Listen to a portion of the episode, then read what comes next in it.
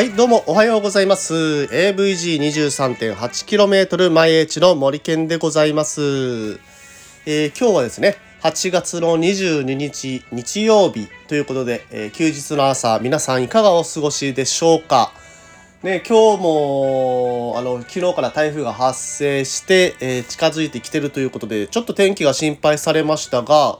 今のところね今、えー名護にいるんですけれども、えー名護の方は小康状態というところで風もねそんなにガンガン強いわけではなさそうな感じですね。今日はあの宮古島の方に最接近ということで宮古島にお住まいの方は気をつけていただけたらと思うんですけれども、えー沖縄本島の方はそこまでまだ今のところ影響が見られないというところで、えー走るんなら今だというところかと思います。はい。まあね、でも走る際も、あの、急に天気が変わりやすいことには変わりないので、えーね、急な突風ですとか、えー雨、ね、そこら辺に気をつけていただければと思います。はい。えーそれでは今日も始めていきたいと思います。はい、えー今日の話題はですね、えーロードバイク乗りがおかしくなっていく感覚5選ということですね。まあ皆さん、ロードバイクに乗り始めて、まあしばらくしたら気づくと思うんですよね。え、自分なんかちょっとおかしくなってねみたいな。この感覚おかしくなってねみたいなところって、えーいろいろ気づくところが出てくると思うんですけれども、まああるあるですよね。うん。なので今日はそこら辺ちょっと話させていただきたいと思います。まず、えーロードバイク乗りがおかしくなっていく感覚5選第1つ目。距離感覚。はい。昨日も話したんですけれども、距離感覚おかしくなりますよね。うん、なんか50キロ圏内がめっちゃ近いなとかって思いません？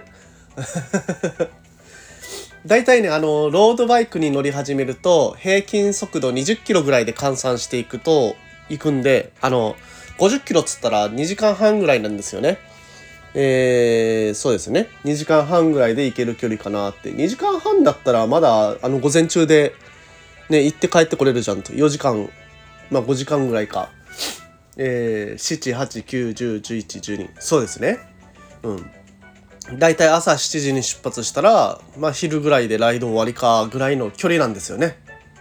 えー片道50キロ、往復100キロ。うん。そうなると、なんかね、もうちょっと走り、走りたいなみたいな感じになってくると思うんですよね。なので、そうなるとまあ、あの、じゃあ今日は100キロにしようかとか、えー150キロにしようかとか、だんだんだんだん距離が伸びていくわけなんですよね。で、それに、あのー、大体あの50キロとかぐらいだと回れる範囲って決まっちゃうんですよね。そのあその間にあるカフェですとか、まあ、景勝地。まあ、そこら辺が50キロ圏内だと、まあ、あのそのうち飽きてきちゃうというところで、まあ、さらに足を伸ばそうかということで、ロングライドにどんどんなっていくというところがありますので、一つ目、えー距離感覚がどんどんおかしくなっていくと。まあ、普通の人はね、長距離っつったら、あのー、42.195キロとかそこら辺の感覚ですよね。うん、一般人は。あのランニング、走れる最長距離42.195キロだ、みたいな感じだと思いますので、まあ、それをね、はるかに超える100キロとか走れるよとか言うとね、びっくりされてちょっと惹かれると思いますので、えーそういうことを話す場合は、話す人を選びながら話していただければと思います。はい。では続いて2つ目。え金銭感覚ですね。うん。これはね、やっぱりあの、自転車沼って呼ばれて、呼ばれるところもあるんですけれども、まあね、あの、パーツですとか、コンポーネント、変速機の性能だとか、ブレーキの性能だとか、ね、ちょ、ちょっといいもの、やっぱりいいものが欲しくなってくるんですよね。で、そこにかけるお金っていうのが、今まで考えてた、まあ今までの通常の生活で考えられないような、こう、散財の仕方というかね、お金の働き方をしていくわけなんですよね。うん。例えばですね、今まであの、服を買うのに、まあ、T シャツ5000円かうんでもこれだったら同じ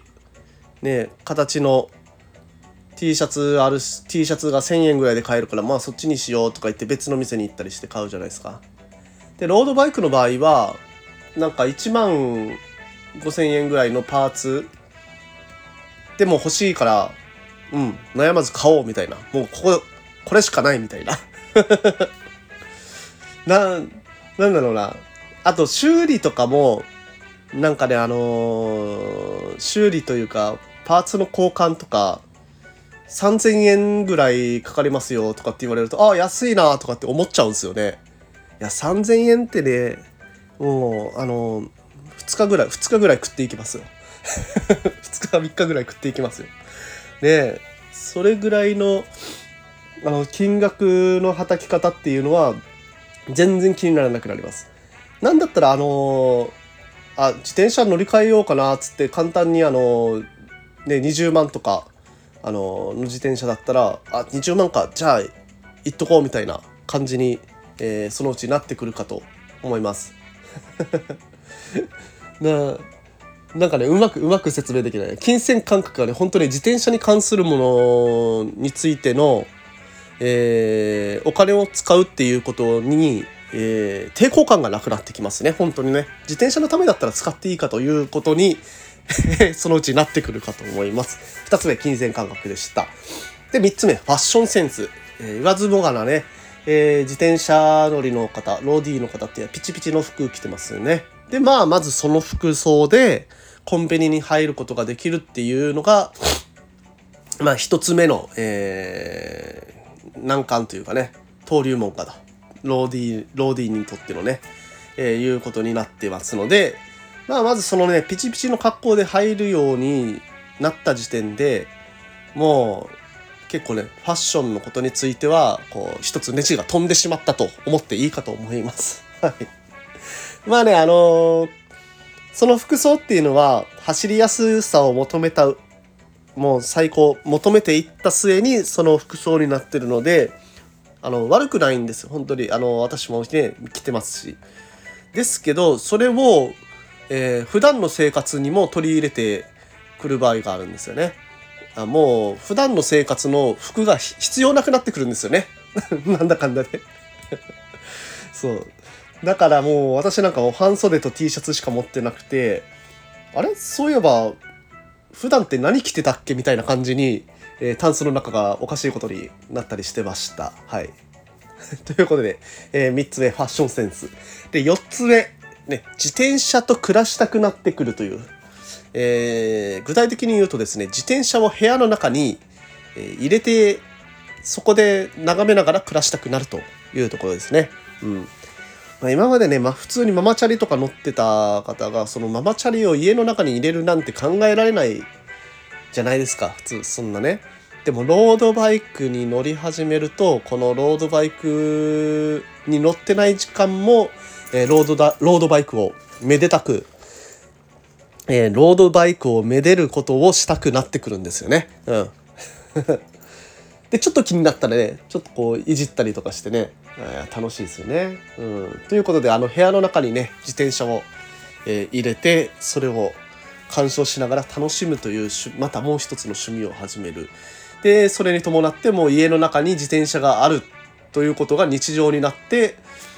まああの一般の人から惹かれると。はい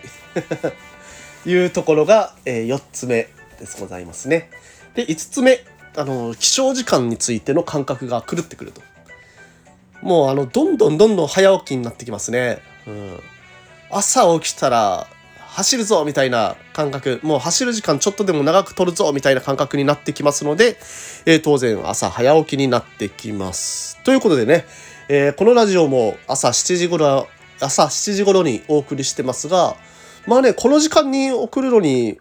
あの、この時間に放送するためにいろいろ下調べして、で、録音するっていうことについて、私もそんなに苦じゃないんですよね。まあ、これも、あの、ロードバイクをやって、えー、ね、感覚が変、変になったために、えー、できたことだとは思いますので、まあ、その感覚が変になることも悪いことだけじゃないなという締めくくりに今日はさせていただきたいと思います。えーそれでは、えーまた明日も、えーどうぞお聞きいただければた、またお聞きいただければありがたいと思います。はい。AVG23.8km 毎日森健でした。それでは今日も気をつけていってらっしゃい。